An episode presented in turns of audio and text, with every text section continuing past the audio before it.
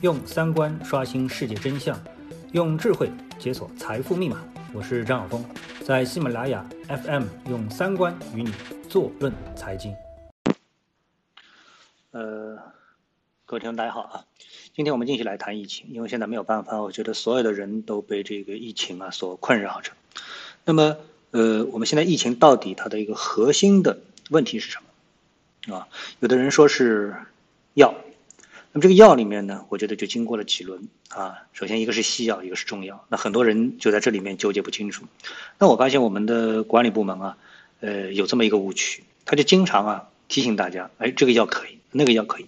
像今天我又看到，啊，像这个是好像是江苏啊哪里啊发的一个一个一个消息，也不知道是不是官方的，说喝茶啊，这个茶多酚能够抑制病菌啊。那么这这个之前嘛，还有这个双黄连。啊，那前两天呢，还有一个药，大家网上传是七十年前的这个土霉素啊。那么传这个消息的人还挺有意思啊。那之前呢，还在网上拼命的说啊，这个中医中药怎么好怎么好。然后呢，突然间又说这个土霉素好，然后他就忘了这个土霉素其实也是西药啊。那这个我们都不说啊。但那核心是什么呢？就是在这个题面，它的一个核心就是没有药，现在还没有药啊。那么我们能够得到的最新的消息是说，哎，美国啊加快了啊它的那个呃认为是特效药的可能的这个药的一个临床的一个试验啊，希望尽快能够来治愈。那这个到底是不是一个药的问题啊？如果大家都纠结在这个药的这个问题上啊，是不是这个冠状病毒啊它的一个症结？我觉得不是啊。我今天想跟大家说的就是说不是，为什么呢？我们看到啊呃我们所有的人。为什么在这件事情上特别的心里有负担，特别的纠结啊，特别的愿意听从啊政府现在所安排的这个分成的啊这种策略，包括全世界其他的国家为什么特别的惊慌啊？意大利啊、韩国啊，包括现在美国啊，美国昨天和前天两天这股市跌掉了一千八百点啊，然后呢，这个特朗普说的今天呃晚上就是美国时间的晚上的六点，也就是中国时间的早上的北京时间的七点。啊，他要来做一个新闻发布会，针对这个啊冠状病毒啊。那之前呢，我在看啊这个外媒的时候啊，特朗普对这件事情提的很少啊，呃，说了要这个向国会要二十五个亿来针对这件事情。然后今天晚上再传一个视频啊，是一个参议院还是众议院的议长在问这个美国的啊这个国土安全部的一个代理局长啊，质疑他这件事情，你们到底能不能保护好美国的？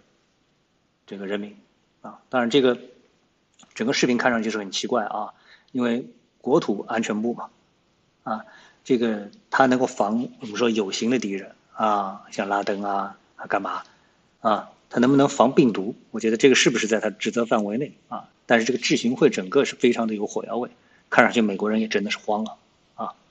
那么这个问题的核心到底在哪里？我觉得啊，问题还是出在武汉上。因为武汉给了我们非常可怕的这个几个数据：一，传染性高，传染性。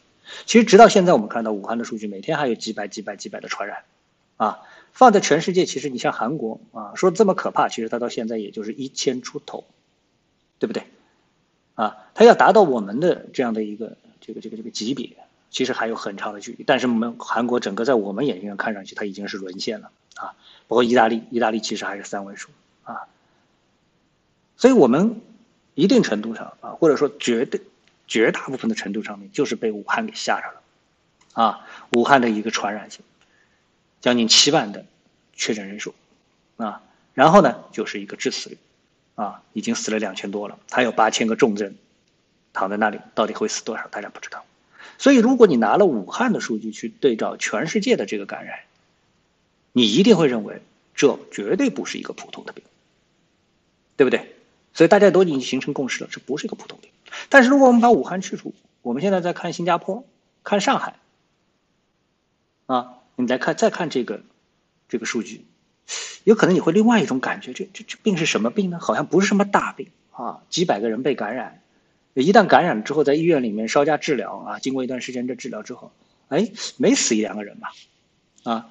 而之前我们担心的说新加坡啊，这个万人宴啊，怎么怎么的，好像这个一切都很佛系啊，一定会酿成灾害。我们现在发现，哎，新加坡也没怎么样嘛，啊，对不对？然后美国是全世界最最最热闹的这么一个一个一个国家的民族啊，你到过美国你就知道了，不管是他往外飞，还是他自己在这个内部啊飞来飞去参加各种活动啊，他的这个支线航空之繁忙程度令人叹为观止啊，这个人员的流动性是非常的厉害啊。但是他到现在五十多个，但他也吓了半死，对不对？那他被什么吓了半死？他是被我们武汉的数据，中国也是被这个数据。啊，全世界也是被这个数据，都是被武汉这个数据给吓着了。所以呢，我觉得啊，如果说大家能够啊换一个思路，用上海的数据，用新加坡的数据，啊，再来审视韩国的数据，特别是审视美国和日本的数据啊，我们不说伊朗啊，这个俄罗斯啊，啊，俄罗斯还不算啊，这个伊朗啊、意大利啊，这个这个韩国的这个数据的话，可能啊，你的感觉就不一样了。其实到现在为止，这个我们说日本的那个。钻石公主号啊，听上去好像也没死几个人啊。虽然它的感染率是非常的厉害，但是我们知道啊，在年初的时候，任何一次感冒，它的感染人数几百上千万，那确实是很正常的一个事情。我们有没有觉得这是一件很可怕的事情呢？没有，啊，没有，对不对？所以呢，我觉得啊，接下来，呃，我想关注的重点就是大家的思维到底能不能武汉啊，或者是这个大样本的数据。能够给我们一个真正的说法，到底这个病它可怕到什么程度？以武汉作为样本，我觉得是不行的，啊，包括武汉现在应该给我们一个数据，就是它的这个病的它的毒性是不是真正意义上减少了？因为我们看到现在重症啊出院一千多个，然后呢死亡那今天是七十多个，和之前啊这个重症减少一百个死一百个，这已经不是一样的一个等量级了啊，那是不是说它的毒性已经降低了呢？啊，这些我觉得才是我们迫切需要知道的。当然，如果你知道这个事情的时候，当我们把它作为一个普通的感冒，或者是比较厉害的，啊，哪怕是很厉害的病毒性感冒，就是甲流、乙流也好，啊，就这个量级的，其实我们的心其实就定下来的。啊，我们现在之所以不定，就是因为怕全世界任何一个国家或城市复制武汉的这样的一个高致死率。